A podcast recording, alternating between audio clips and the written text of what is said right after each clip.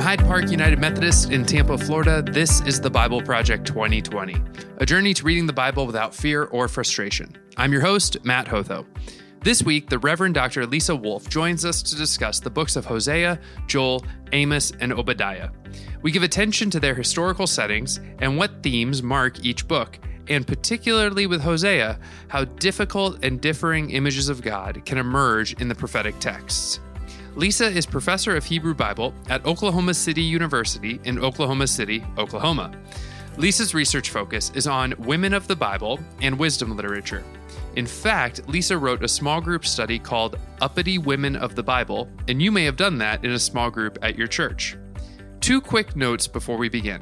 First, while our reading goes in the order of Hosea, Joel, Amos, and Obadiah, Lisa suggested that for the purpose of our podcast, we treat the texts in historical order.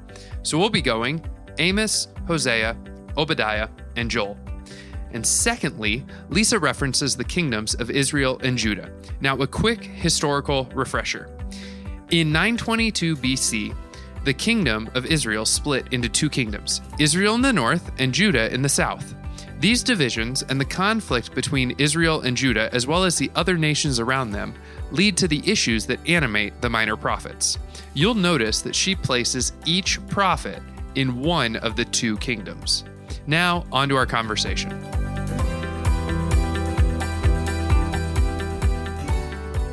Well, Lisa, it is great to have you with us, joining us on our Bible Project journey. And now we are getting into what may seem like more unfamiliar territory.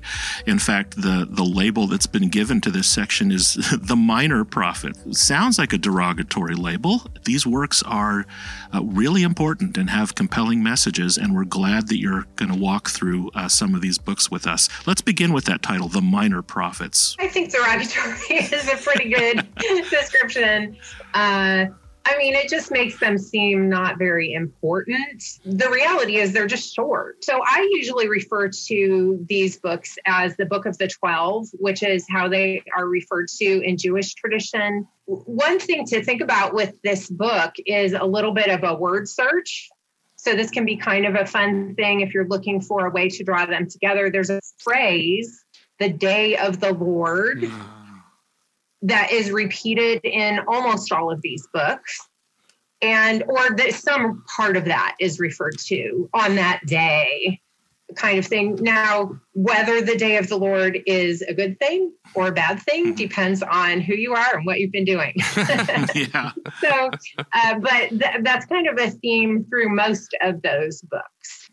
And that's really what the prophets are about. It's not so much saying you know this is the be all and end all we're not telling you the future. We're saying uh, this is what's likely to happen if you keep acting this way. Now, on the other hand, if you're able and willing to change, then you can see salvation. Here's what a possible future could look like. And so the day of the Lord is right. both if you make the change and if you don't make the change. Right. There's a right. day a coming. It's either going to be good or bad. Yeah. Right. Exactly. Well, can you say more about uh, where these books fall historically in terms of the the Israelite timeline in relation to the exile, um, and what is the sort of the historical order of the books that we're talking about today? So, when I teach intro Bible, I always have my students start out by memorizing the biblical timeline. Yeah. The Bible is not arranged chronologically. Now, the book of the 12 probably was uh, originally put together in a way that um, the the canonizers, if you will, probably thought that was chronological. So there are some things that historically we can look back and say, oh, this is probably why this book was here or there. Um, but I always like to teach these books in chronological order as best we are able. Mm. Now, uh, Jonah and Joel are really tricky because they are difficult to date.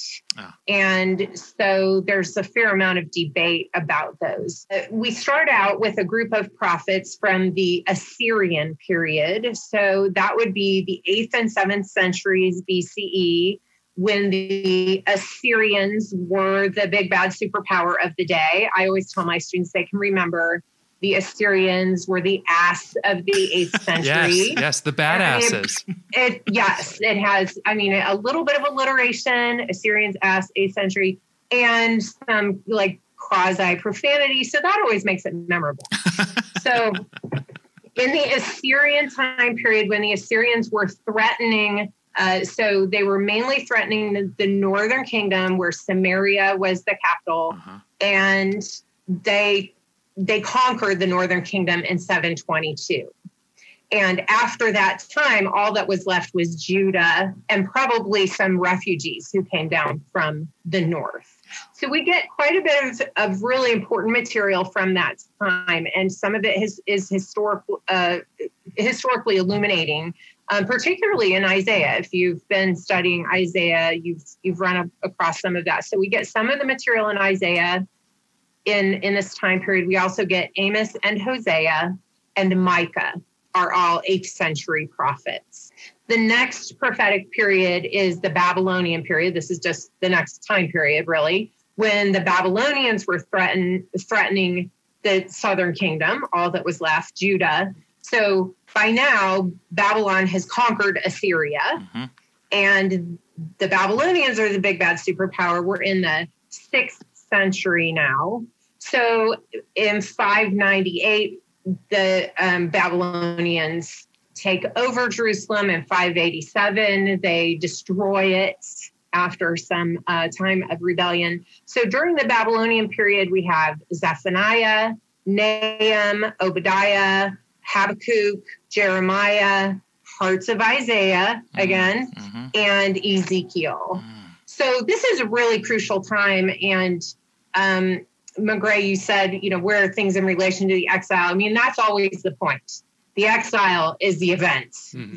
And then the last time period is the Persian period. So the Persians conquered Babylon in 539, led by Cyrus, the Persian king. And so the Persian period goes on really through the end of the Hebrew Bible until Alexander the Great uh, takes over, and then we get the Hellenistic period. So in the Persian period, we have Haggai, Zechariah, parts of Isaiah, again, Joel, probably, and Malachi and Jonah. Jonah is usually put in this uh, period. Wow, that is so illuminating because for any of us who are forced to memorize the books of the Bible in, in, canonical order, we think about Hosea, Joel, Amos, Obadiah, and we all we just assume that they're all basically in the same kind of chronological order.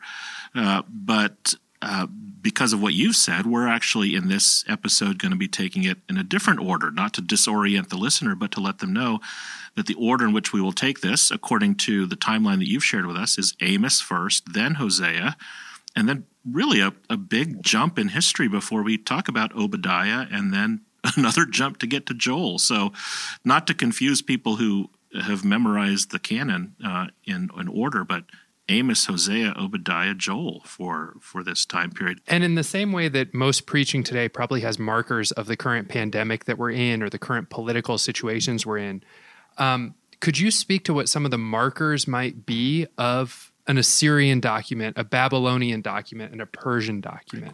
Yeah. So um, it, in the Assyrian period, there are certain issues that were important, such as social justice related to economic inequities. There was a large gap between rich and poor. Uh, there are comments that we see that um, show that the wealthier classes were taking advantage of the lower classes economically. Also, ish, another issue during that time were things related to worship, so that uh, people were maybe kind of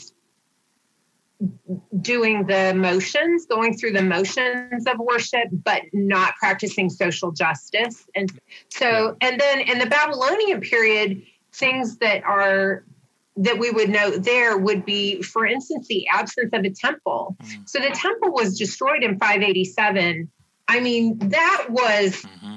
in a way, like that's the event mm-hmm. of the Hebrew Bible time period. Mm-hmm. Because in the ancient world, the temple was uh, I mean, I don't want to overstate this because it, it wasn't, especially for the ancient Israelites, it wasn't exactly where God lived or the proof of God's existence. But the idea in the ancient world was that if a foreign power uh, destroyed your temple, more or less your God is dead. Mm-hmm.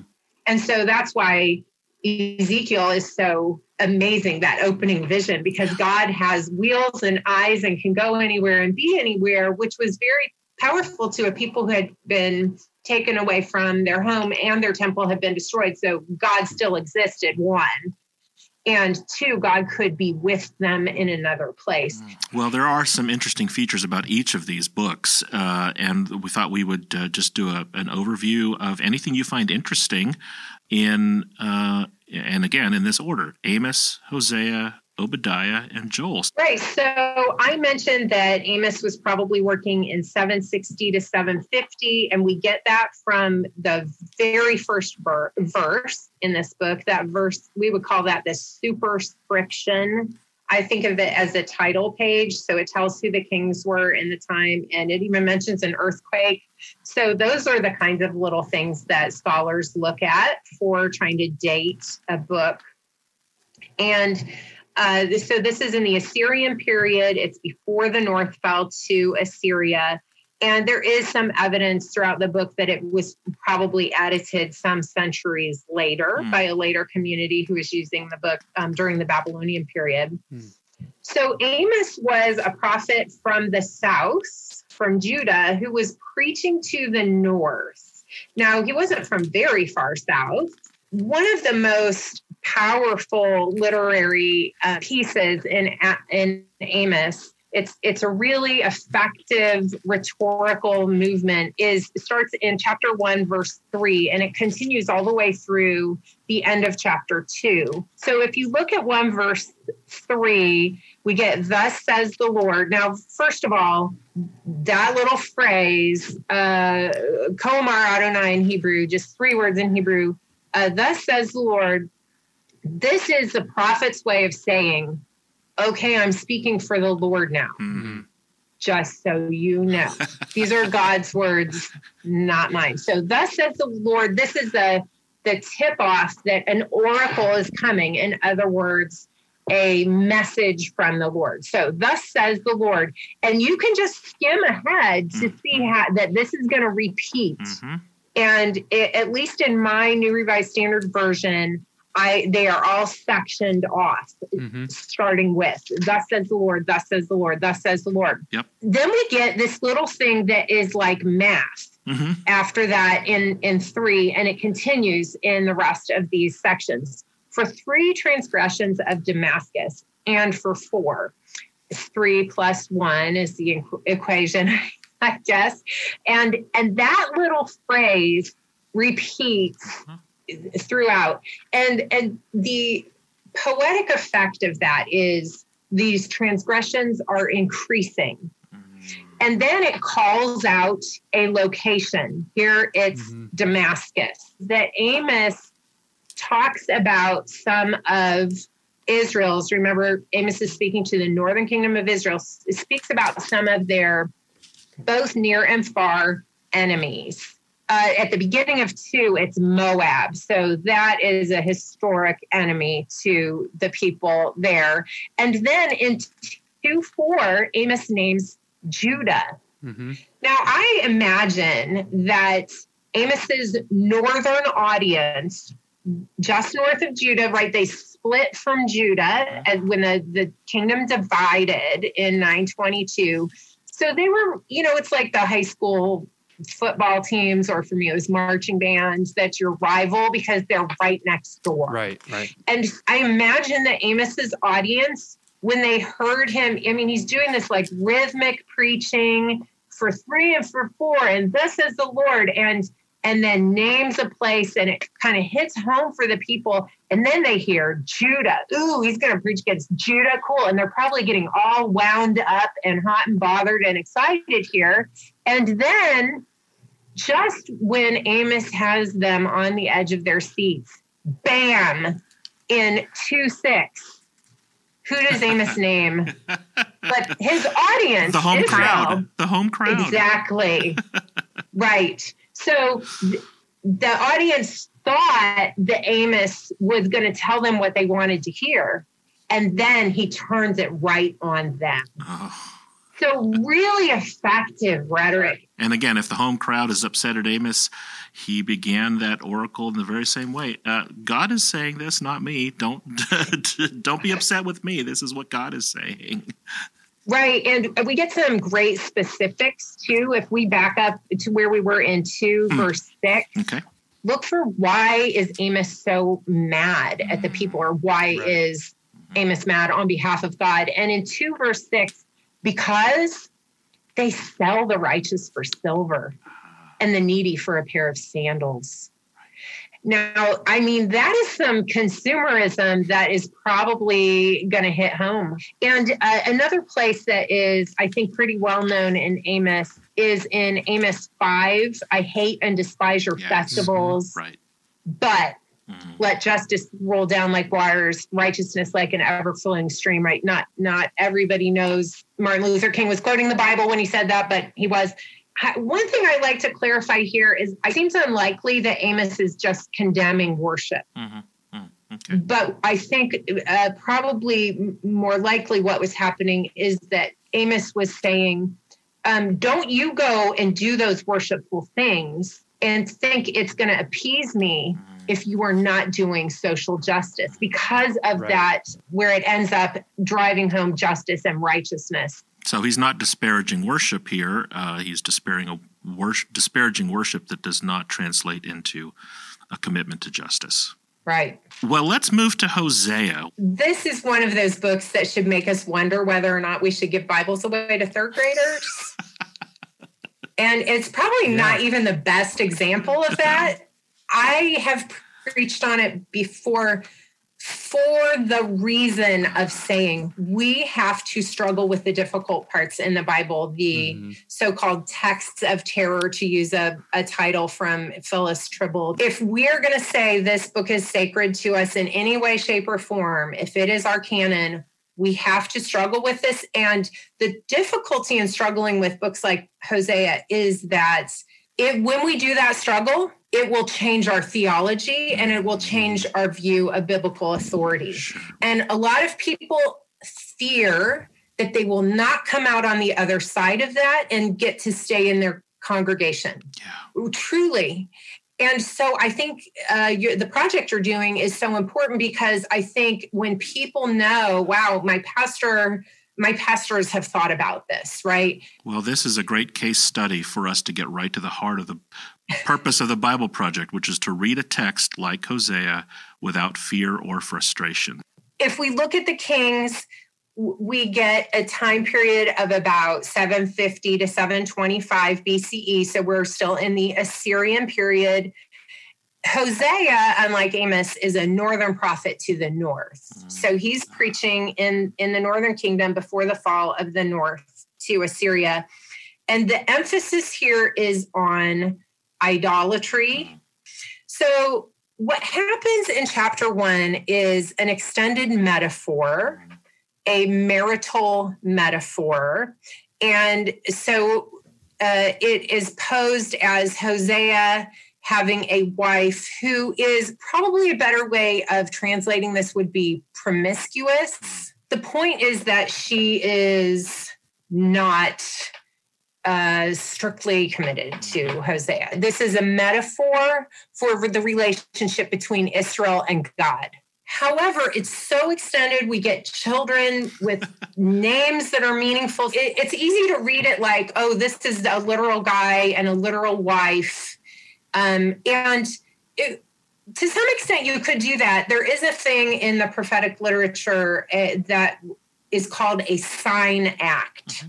So a prophet gives the people a sign from God by doing something. So sign hyphen act. Mm. In one way, we could almost ask, is this a sign act? Mm. Like this actual mm. prophet is supposed to really go marry this unfaithful woman and have these children and give them these names? or is it strictly metaphorical? I mean, we can't answer that. Mm. But I think it's always important for people to notice, especially when the literature shows its hand so clearly as this one does, that there is for sure a metaphorical level here. Mm-hmm. So it's it's an awkward metaphor. That's probably a really light term to use for it, um, because I mean we take relationships very seriously. They're they're important to us and sacred to us, and, and they they were to the you know the culture that was writing the Hebrew Bible. Okay, but back to chapter eleven. So yeah. in chapter eleven, it's so beautiful. Here, God is teaching Ephraim. Ephraim's a, a synonym for Israel, the northern kingdom. This is in 11.3, teaching Ephraim how to walk. Uh, back in 11.1, Israel was a child who I loved and called out of Egypt. And, and then in 3, I took Ephraim in my arms. I was to them like those who lift infants to their cheeks Mm. I hmm. bent down and fed them. Mm. There's this great documentary called Babies. I don't know, it came out 10 years ago or so. And it followed, there's no dialogue, it just followed babies around the world and in their first year of life. And there's this baby, the baby's learning to walk and walking alongside mama, who in this culture, she was wearing, the mama is wearing a skirt, and that's all, because that was the culture there. And the baby falls and skins his knee, and mama bends over and nurses him. Hmm. And to me, when when I saw that scene, I thought of this verse. Mm-hmm. I bent down to them and fed them. Mm-hmm. It's it's really, I think, very maternal imagery, and that really ramps up even down in um, verse eight. And, and here you can also see this theology that's very unfamiliar to all of us uh, I think, as contemporary Christians, how can I give you up, Ephraim? How can I hand you over, Israel? My heart recoils within me. Here we get this deity who is struggling mm. with the idea of what I think the audience would have perceived as rightful punishment. Mm. And then uh, goes on to say, My compassion grows warm and tender. I will not again destroy Ephraim, the northern kingdom. I am God and no mortal, the Holy One in your midst, and I will not come in wrath. I mean, this is one of those places where I think the lectionary can be a real problem, or or even an approach that says, "Well, we just read Hosea one, or it, we're going to do samples." If you don't pair what we see in Hosea one and two with what we see here at the end of Hosea, we really miss the point because the point is mercy. Well, we are uh, rounding the corner of this incredibly uh, rich conversation with you, Lisa, uh, uh landing just in our remaining time on Obadiah and Joel. Um, are there any kind of highlights that you find intriguing about either of these books? So, Obadiah is one chapter. Obadiah is all about a place called Edom. So you need to find Edom on the map. It's southeast of Judah. Obadiah's oracle, it, the whole message there is bad Edom and supporting Judah. So this is about an event. It's about the destruction of Judah by Babylon. So for, we're soundly in the Babylonian period here if, if we look, for instance, in Obadiah verses 10 through 16, we can see some references to what Edom did while Babylon was destroying Judah. They did not help. Mm. Now, the other thing that's going on in Obadiah is metaphorical, which is that Edom is a stand in for Esau, and Judah is a stand in for Jacob. So that's back to where when we read Genesis, we're not just reading about individual people. Right. We're reading about groups of people, tribes.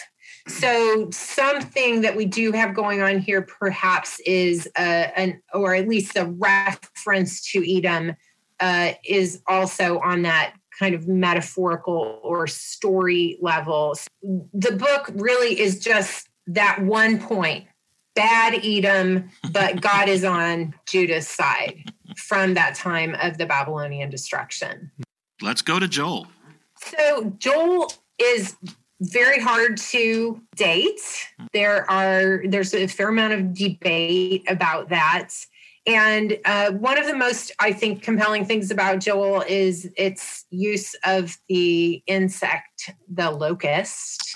There's a locust plague mm. uh, going on in Joel, and this is a major theme there. And it's probably metaphorical for the enemies of whoever's writing, but that's again somewhat up for debate. So it's almost like the imagery is so vague in Joel that it makes it impossible to date it. It's not it like the locust could literally be any invading army.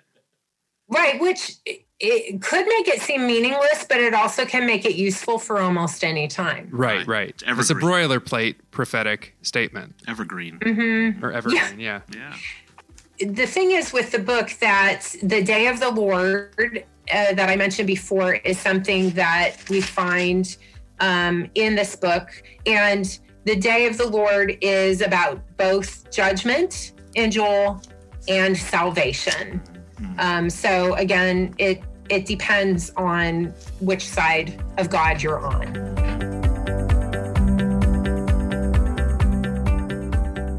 Well, that covered a lot of ground. These minor prophets may be minor in length, but they have major themes, and we could spend a lot more time discussing them. I am particularly thankful for Lisa's candor about the difficulties presented by the marital metaphors in Hosea. When we struggle with texts, when we wrestle with our Bible, our theology may change. And there can be a lot of fear in the unknown of what lies on the other side of that change. We want this podcast and Hyde Park United Methodist to be a place where you can wrestle with your theology and know that in the midst of that wrestling and that uncertainty, we will support you and continue being in relationship with you. We can handle your doubts, your fears, and your questions, and God can too. We're still worshiping online Sundays at 9:30 and 11 a.m. You can join us on Facebook or at hydeparkumc.org forward slash live. You can connect with us on Facebook by searching for the Bible Project 2020 and request to join. Magrey DeVega produced this episode. Monica Largest provided editing from Austria. I'm Matt Hotho. I'll see you next week.